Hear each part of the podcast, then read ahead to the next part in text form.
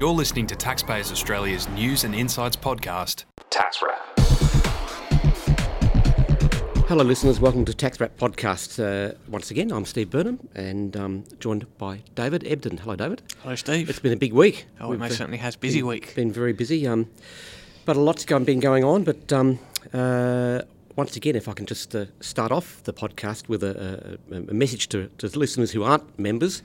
Um, members will know well the services and discounts that they get from being members, but non-members should have a look at what, what's on offer and be aware that there's an offer that runs out very soon. Today's, I think, Thursday.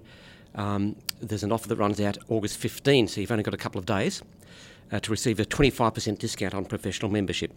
Um, it's about $360.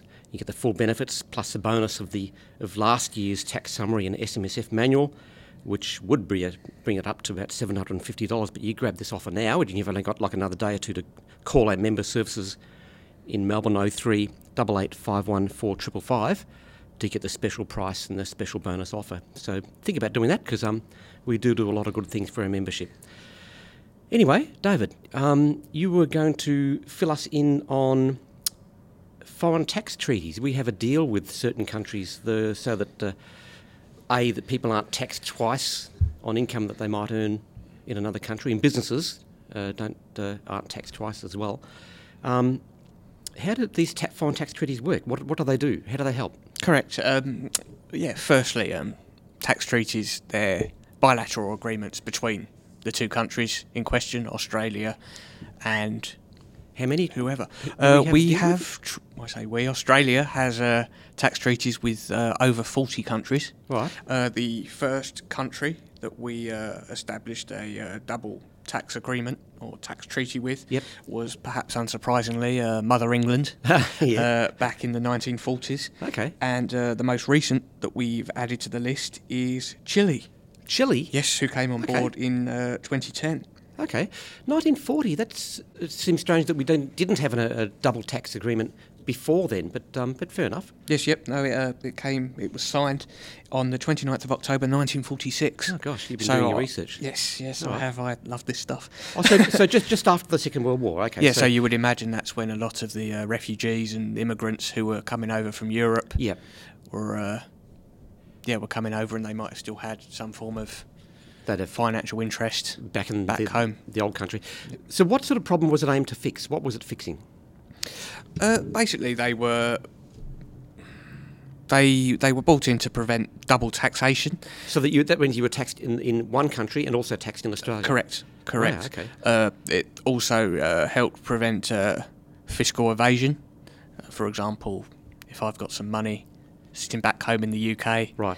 earning lots of interest, and I'm not declaring it, Yep. I'm uh, getting away Yeah. Right. with uh, yeah not paying tax on my hefty savings. yeah. Yeah. You see. Uh, and uh, I suppose on a globalist level, it um, helps, you know, uh, international relations and cooperation Yep. between Australia and uh, other countries by enforcing the respective tax laws, tax laws of the country. Because it, it could be a problem. I, I I sort of, it seems to me to be more of a modern problem than, than, than back in the 1940s. I mean, you've got people coming and going. It's a more of a global economy now. I su- suppose it's become more important to, to have these kind of treaties in force um, these days. Oh, correct, correct. Hmm. Um, you know, it, it does provide that level of security, you know, about the tax rules Yep. that govern, you know, the international transactions, you know, given the way the world is going. Yep. You know, everything's done online, everything's digital. Yep. It's it's no problem to order something from America or Oh, Argentina. exactly. And, you know, having treaties in place with these countries, you know, it ensures that everyone's paying tax where they're supposed to. It's something that's probably brought into not sharp relief, but somewhat more relief with the latest uh, the politicians who have dual citizenship and, and all that sort of thing. I mean, um, I believe that most tax treaties have a bit of a what is it a tiebreaker they call it test that a dual resident um, is can be deemed to be a resident of one or the other country. Yes, yes. Um, That that uh, would be important, for, for instance, to in. I think there was something in the news about um, uh, residency and, um, and and the CGT uh, main residence exemption. Is that something? ah, that, uh, correct. yes, yes. Well, um, as I'm sure many of our listeners are aware, there have been recent changes um, in the budget to foreign resident CGT withholding.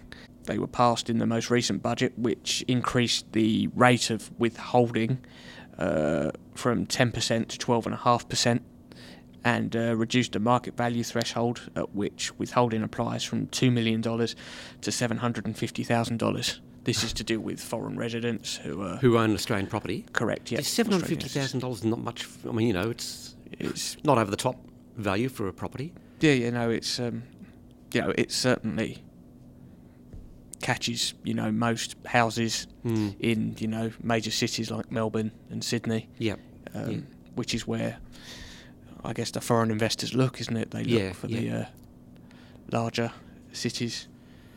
You know, the the update in the budget with this uh, CGT withholding shows that you know tax really is a global thing Yeah. these days. It's not just you know what's going on f- with Australians in Australia. No. You know, we, we do have people investing in this country, Yep. and we need to be aware of the international tax implications. Okay. And the, the latest uh, club member, Chile, uh, to Mhm. the foreign tax treaty just shows that uh, it's an ongoing situation that uh, Mm-hmm.